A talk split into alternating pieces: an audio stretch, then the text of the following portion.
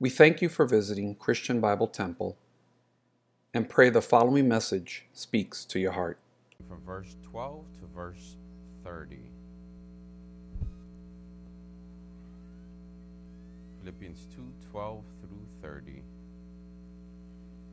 And it says, "Therefore, my beloved, as you have always obeyed, not as in my presence only, but now much more in my absence, work out your own salvation with fear and trembling. For it is God who works in you both to will and to do for his good pleasure. Do all things without complaining and disputing, that you may become blameless and harmless, children of God without fault in the midst of a crooked and perverse generation, among whom you shine as lights in the world, holding fast the word of life, so that I may rejoice in the day of Christ, that I have not run in vain or labored in vain. Yes, and if I am being poured out as a drink offering on the sacrifice and service of your faith, I am glad and rejoice with you all. For the same reason you also be glad and rejoice with me. But I trust in the Lord Jesus to send Timothy to you shortly, that I also may be encouraged when I know your state. For I have no one like-minded who will sincerely care for your state. For all seek their own, not the things which are of Christ Jesus. But you know his proven character, that as a son with his father he served me with me in the gospel. Therefore I hope to send him at once, as soon as I see how it goes with me. But I trust in the Lord that I myself shall come shortly. Yet I considered it necessary to send to you Epaphroditus, my brother, fellow worker and fellow soldier, but your messenger and the one who ministered to my need, since he was longing for you all and was distressed because you had heard that he was sick. For indeed he was sick almost unto death, but God had mercy on him, and not only on him, but on me also, lest I shall have sorrow upon sorrow. Therefore I sent him the more eagerly, that when you see him again you may rejoice, and I may be less sorrowful. Receive him therefore in the Lord with all gladness, and hold such men in esteem, because for the work of Christ he came close to death, not regarding his life, to supply what was lacking in your service towards me."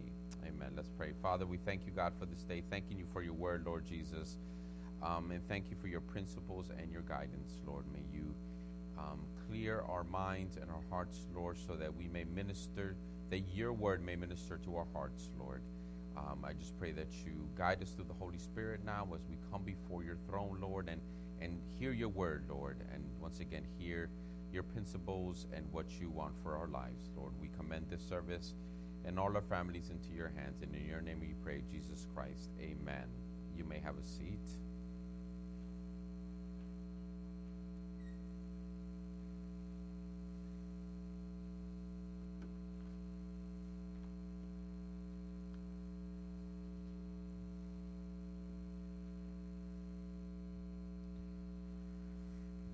Well, good morning to you all. God bless you this morning. So we continue in the book of Philippians. We're going to finish chapter 2 today.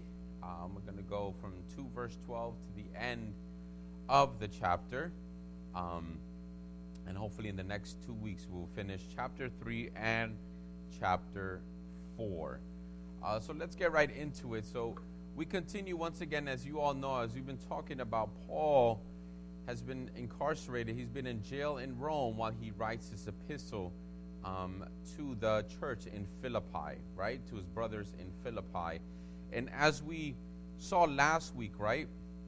We saw those great verses when it talked about Jesus, how he came to serve, not to be served, but to serve, and how he put aside his privileges and honor as God in order to serve his creation, right? In order to serve his creation, and was obedient to the point of death, and death on the cross. So now we have Paul, starting with verse 12, talking about the joy he has with the church and the fact that they obeyed God and are faithful to the Lord in their service. So let's start with verse 12. So verse 12, it says, "Therefore, my beloved, as you have always obeyed, Not as in my presence only, but not much more in my absence. Work out your own salvation with fear and trembling. So as we saw last week, it was not only when Paul was there, right, that they lived a life of integrity, lived a life of faithfulness, but even when Paul was not there, right? But it does not stop there. He says, whether I'm there or not, work out your own salvation, with fear and trembling, right? They were to live out their salvation with fear and trembling. The Greek word here means to continually work on or to bring something to fulfillment, right? A process. It is a process, right? It does not mean to work out to receive salvation, right? Because we know very well in the word it says that it's not by works but by faith that we are saved, right? It is not by works, but we are, just because we are saved, we are to work out our salvation in good works, right? It does mean that we have a responsibility to work out our salvation as we are sanctified, right? And that's what sanctification is. It's a process, right? Justification is when you accepted Jesus Christ as your Lord and Savior. So position-wise, you are saved for eternity, eternal life, right? But sanctification is an ongoing process of basically you here on this earth are becoming more and more Christ-like, right? And how do we do that? Well, we have a responsibility, as Paul says here, to be obedient daily to God's word and follow his will, right? And if we fall, if we mess up, we get up, ask for forgiveness, repent, change whatever we need to change, and continue moving forward, right? Like it says in, we have a few verses to back this up, Romans 6, chapter 6, verse 19, where it says, I speak in human terms because of the weakness of your flesh. For just as you presented your members as slaves of uncleanness and of lawlessness, leading to more lawlessness, so now present your members as slaves of righteousness for holiness, right? So you were, before you were saved, in human terms, you presented your members or your body, right, as slaves of uncleanness. But now that you're saved, present those same members as slaves of righteousness for holiness, right? So it's not your body that changed, right? It's your intention and what you do with it, right? And what you do with your life. Also in 1 Corinthians chapter 9, verses 24 to 27, it says, do you not know, and you guys have heard these verses before, do you not know that those who run in a race all run, but one receives the prize? Run in such a way that you may obtain it, and everyone who competes for the prize is temperate in all things. Now they do it to obtain a perishable crown, but we for an imperishable crown, right? Eternal life. Therefore I run thus, not with uncertainty. Thus I fight, not as one who beats the air, but I discipline my body and bring it into subjection, lest when I have preached to others, I myself shall become disqualified, right? So it's an intentional decision of the will to be like, I'm going to run this race and I'm going to run it well for the Lord, right? It's intentional every single day to say, yes, I'm in this body. And we see Paul, that him being in the flesh, of all you was greatest Christian to ever live, says, I do what I don't want to do, and what I don't want to do, I do. Right? Because we're in this flesh, right? As long as we're on this earth, and we fight this battle, he always uses race, this marathon, until the Lord takes us, right? We will fail. We will fall. We will sin. We will disappoint. We will disappoint each other, fail others, fail ourselves, fail the Lord. As long as we're in this body, right? It's part of the life that we're in. But he says, no, you keep on battling, right? Beat this body into discipline, beat it into subjection so that it does the Lord's will, right? And that's an intentional decision to discipline your life. Also, we see lastly, 1 Corinthians chapter 15, verse 58, all the way at the bottom. This great chapter. It says, therefore, my beloved brethren, be steadfast, immovable, always abounding in the work of the Lord, knowing that your labor is not in vain in the Lord, right? That knowing that you live for the Lord, if you live a life separated for the Lord in holiness, a life of holiness, it is not in vain. even though some will say so, right? And that's the fear, I think, of many people, that why they don't accept the Lord, because they don't want to leave their sinful nature. They say, being a Christian is boring. Following the Lord is boring. I can't do this. It's a list of I can'ts. I can't do this. I can't do that. I can't do that, right? Why? Live life, right? You only have one life. Live it to the fullest. Eat, drink, and what? Be merry until the Lord takes me, right? The Lord says, no, live for me, and you'll be happier than you ever think, right? Especially apart from what the Lord promises. So this is work in fear and trembling, right? It's a process of sanctification. And this is not, it is a healthy fear of not offending God and a righteous awe and respect for who he is, right? It's like a child to a parent. Be like, I don't want to offend or disappoint my parent. I don't want to sin, right? And it's a fear also of who he is, right?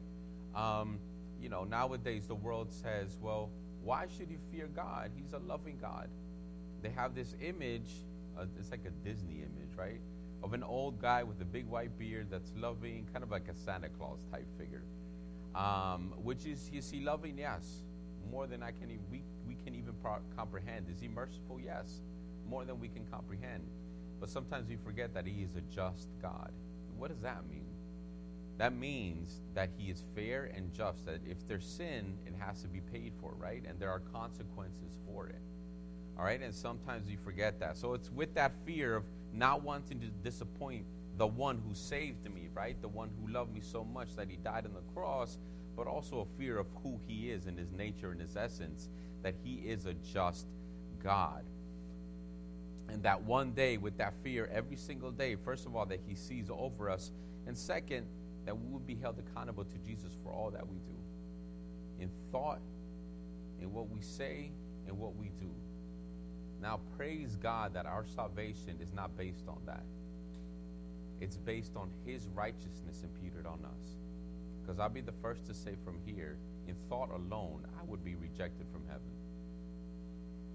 The one preaching up here, in thought alone, let alone act or deed.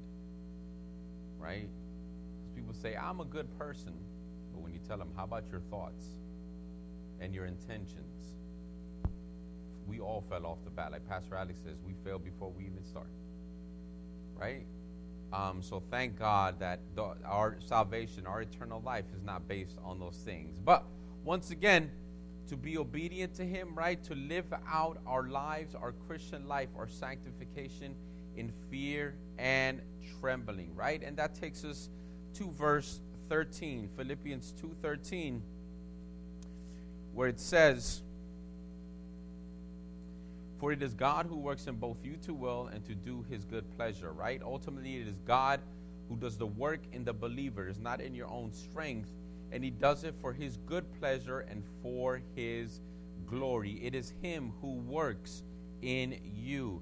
In John chapter 15, verses 4 through 5, these are some beautiful verses, right? It says, abide in me, and I in you, as the branch cannot bear fruit of itself unless it abides in the vine, neither can you unless you abide in me. I am the vine, you, us, we are the branches. He who abides in me, and I am him, bears much fruit. For without me, you can do nothing. Right? So how do we live for him? A life of sanctification. It's only through him and abiding in him. And in 1 Corinthians chapter 12, verses 4 through 6. It says, there are diversities of gifts, but the same Spirit. And we spoke about this last week, right? One Spirit, one God, one baptism, of one mind, right? But the same Spirit. There are differences of ministries, but the same Lord. And there are diversities of activities, but it is the same God who works all in all, right? Through the power of his Holy Spirit, he gives the church and each believer the power to freely obey his commandments. And I found a verse that I've read it before. And actually, you read it from up here while we were reading the Psalms. It was such a beautiful verse. Psalm 110, verse 3. Psalm chapter 110, verse 3, right? And many times we think, many people see our Christian life and think we have to. But in verse 3, that we have to live for him, right? That it's an obligation instead of a willing decision. Psalm 110, verse 3, it says, your people shall be volunteers in the day of your power and the beauties of holiness. From the womb of morning you have the dew of your youth. So this talks about they will volunteer to do your will. Right? If you love the Lord, if you become closer to the Lord every single day, it's not a burden to follow him. It's a privilege and honor, a delight actually, to follow him. And you voluntarily, intentionally live for him every single day, right? And what does that do? Like we said in the beginning, at the end of that verse, Philippians 2:13, it brings him good pleasure. So if we want to put the smile on the Lord's face, live for him and obey him in all. So now we get to verse 14. So how are we supposed to do that? How are we supposed to live for the Lord, right? Verse 14, do all things without complaining and disputing. Must I say more? Do all things without complaining and disputing, right? Without an attitude or questioning his will for you, right? Without complaining or grumbling is an emotional response, right? Really? I got to do this again? And disputing is an intellectual questioning of his will, right? So without complaining, without your heart complaining or your mind disputing his will, do everything with goodwill, right? And rejoicing. So when you grumble and you dispute, right, your heart and your mind are saying, nope, God, I don't want to do your will. And guess what follows? All that beauty that you call your body, right? Whatever's in your heart and your mind eventually comes out in action or deed. Right? So it's very interesting that it talks about the complaining, which comes from the heart, and disputing and criticizing the word of God and his will for you, right? So do things with a good attitude, with an intentional attitude to follow him and love his word and love his statutes, right? So we are to do it without complaining and disputing. Why? Verse 15 says, why? That you may become blameless and harmless, children of God without fault, in the midst of a crooked, perverse nation, generation, among whom you shine as lights in the world, right? So we are to be blameless and harmless, or innocent, and above reproach. As Paul, we already said, we saw that in chapter 1, verse 10 of Philippians, right, to be innocent and blameless. And actually the Old Testament word is without blemish and pure, right? And we have examples of that in the word. Matthew chapter 10 verse 16. Matthew chapter 10 verse 16,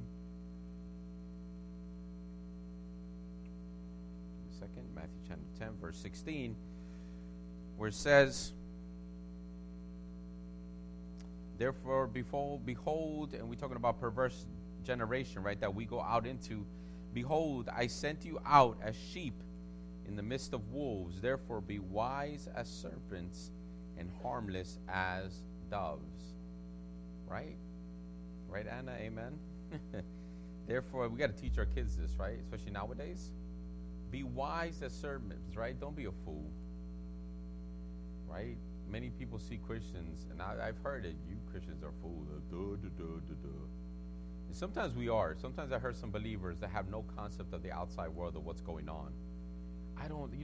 I only study the Word of God, and that's all I study. Amen. Good for you, overly spiritual person. But you got to know what's going on around you, right? Some people are too, what is that word in Spanish? I know, heavily bound that they're of no earthly good. Their mind is up in the clouds and up in heaven. And that's beautiful. Listen, read the Word of God and study it. But be practical, right? Know what's going on around you and be wise. I don't know I was talking to the security guard at my boy's school. And we were talking about the neighborhoods we grew up in, right? He grew up in a pretty bad part of Paterson, New Jersey. I grew up in South Central Los Angeles, right? It was a pretty rough neighborhood. And we were talking about, I don't know if they last a week in the neighborhoods, right? And my mom, by faith, would send us out walking about half an hour to middle school in a gang-infested communities and hope that we would come back. And we did.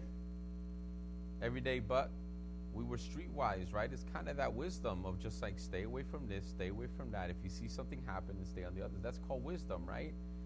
Survival instincts almost. So he was like, be wise as serpents, right? As believers, right? Don't be as naive, right? That the whole world is good. No, as a believer, that's the first thing you should know, that the world is not good. That's the reason he died on the cross, right? The world is not good. It's evil. It's selfish. It's after its own pleasures, right? So be wise, but also be harmless as doves and sweet and loving, right? Doesn't mean you have to be cold. So we see that in Matthew 10:16, but in Romans 16:19, we also see an example of this. Romans chapter 16, verse 19, where it says,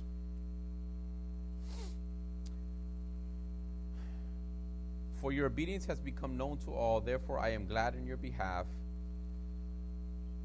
But I want you to be wise, once again, in what is good and simple concerning evil, right? So being wise and simple concerning evil, and the God of peace will crush Satan under your feet shortly, right? So it's always trusting in God and being wise. And lastly, Ephesians 5:27,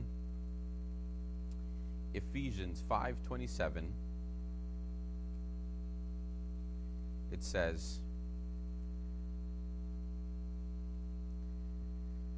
and this is talking about the church, right? But this is the way we as a church should present ourselves, that he might present her to himself, a glorious church, not having spot or wrinkle or any such thing, but that she should be holy and without blemish, right? So blameless and without blemish.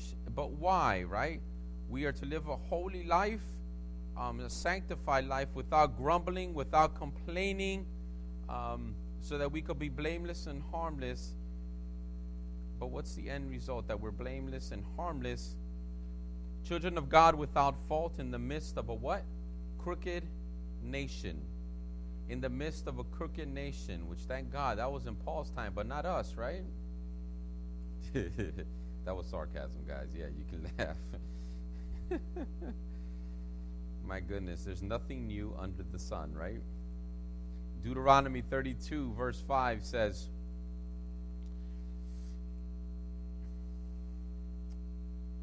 they have corrupted themselves. They are not his children. Everyone that tells you, we are all children of God, this goes against that.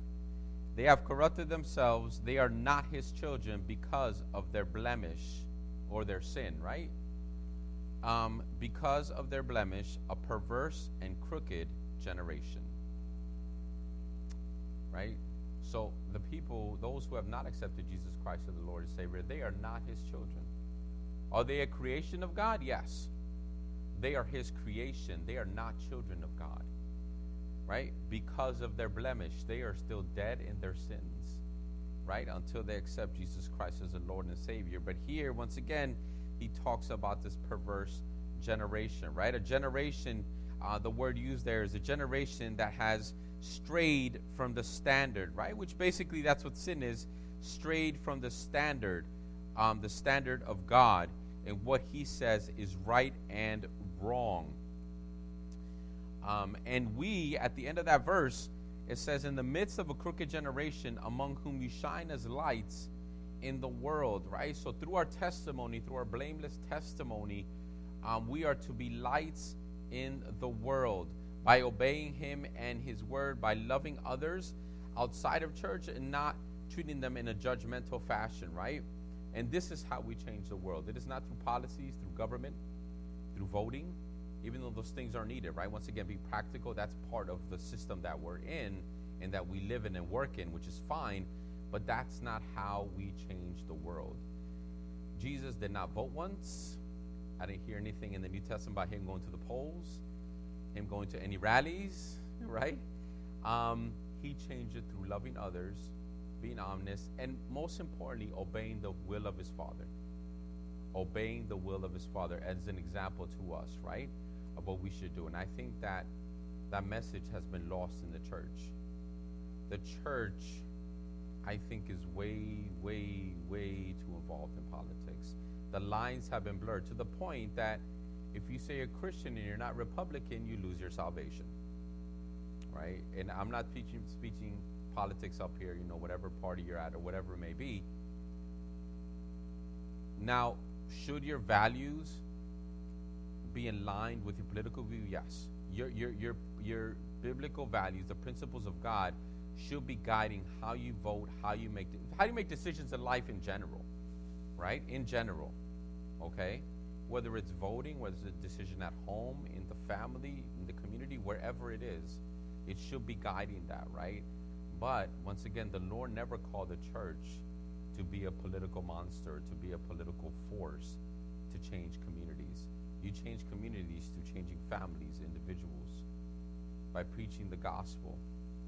And that changes the heart, and in that, it changes families and the communities as well. Because what is a community? A bunch of families, right? That work together and live together. And I think that's the most beautiful. We lost this in this nation, that we've lost that power that we have. We the what? People. Not we the government.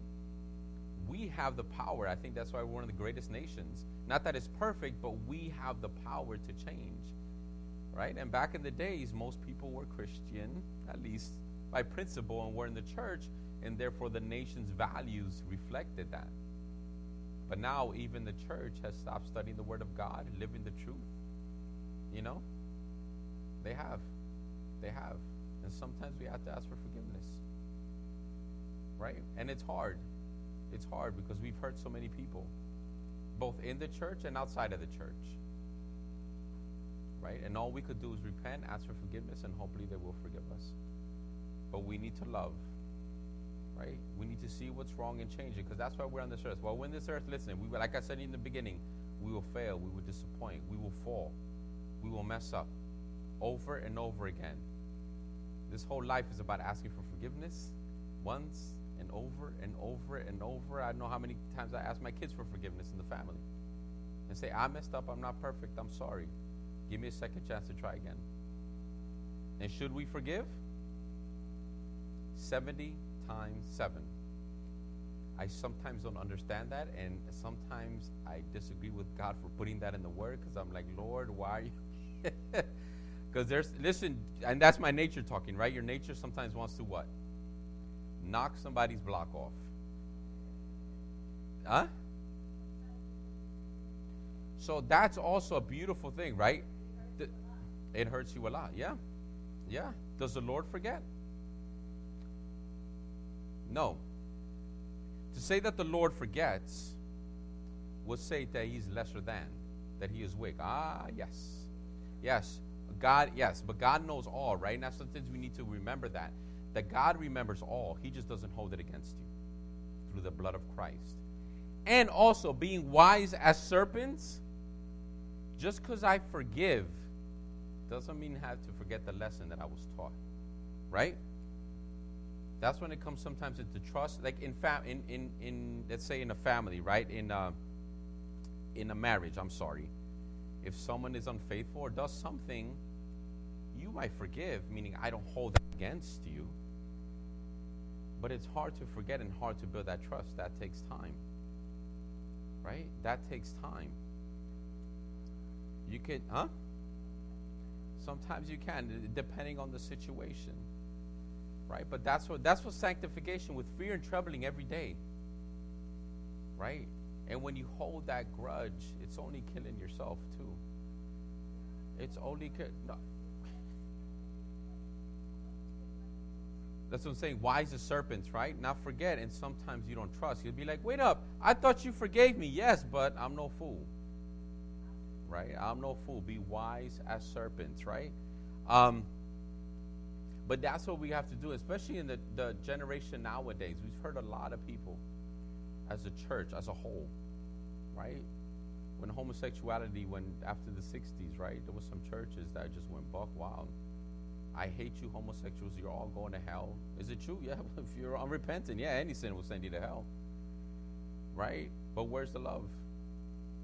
Where's the love? Right? We have to show love, and sometimes it's say, yeah, forgive me for the way you were treated. Some people have left the church, right, and came back years later because of that hurt. Listen, it happened in Paul's time. It's happening now. And guess what's going to happen 100 years from now? Why? Because we're here. Where there's people, there's sin, and there's problems and lack of perfection until we reach glory.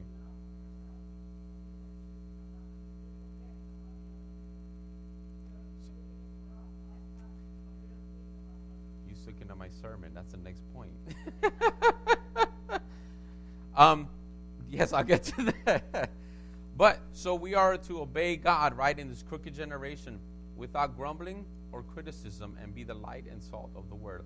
Especially as believers, when it comes to the word of God, sometimes we see the word of God, whatever your relationship is in your church, whatever it may be, we put God first, right? And sometimes when we talk to unbelievers about God or the word, we talk to them like it's a burden. Like, oh yeah, I had to go to church on Sunday. It was such a beautiful day and I had to get up. Or I had to read the word this morning. It was like, oh God, I'm so tired, you know. No.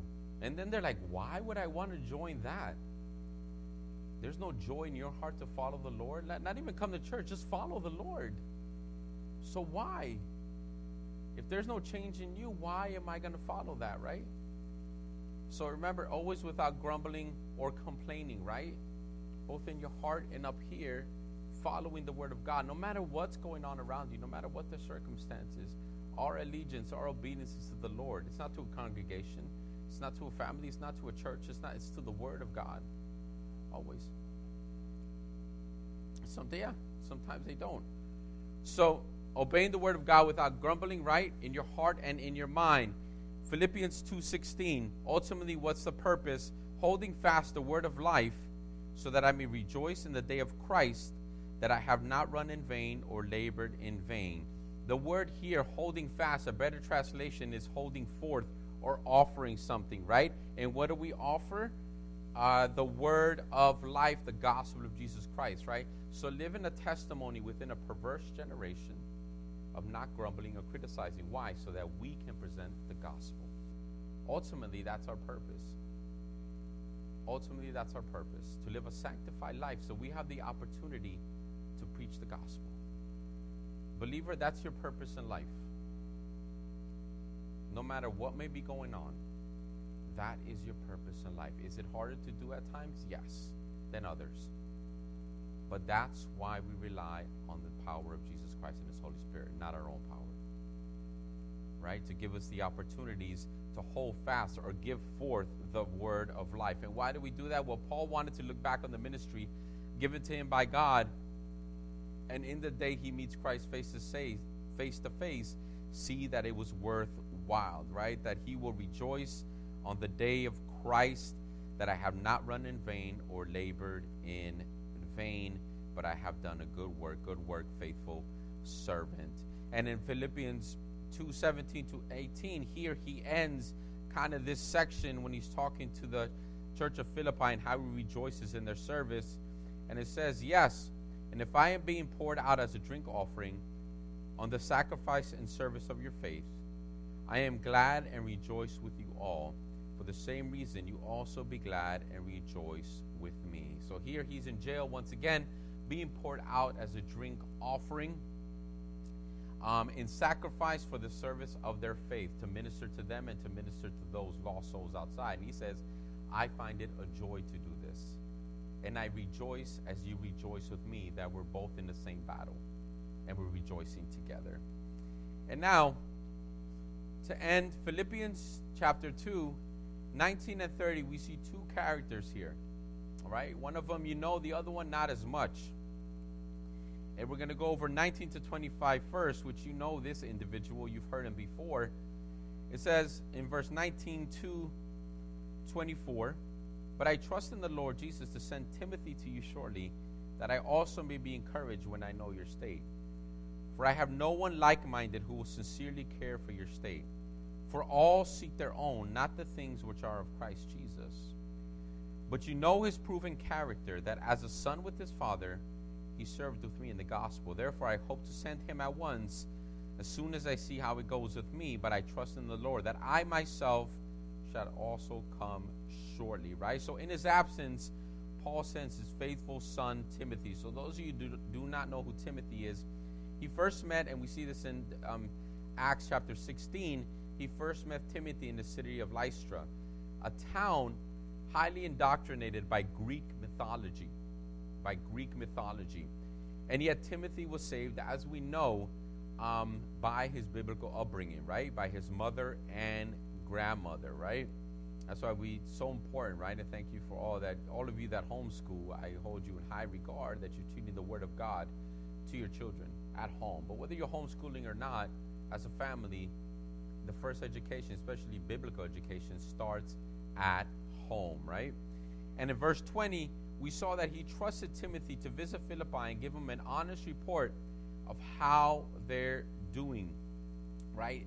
The word here, kindred or like-minded, means one soul.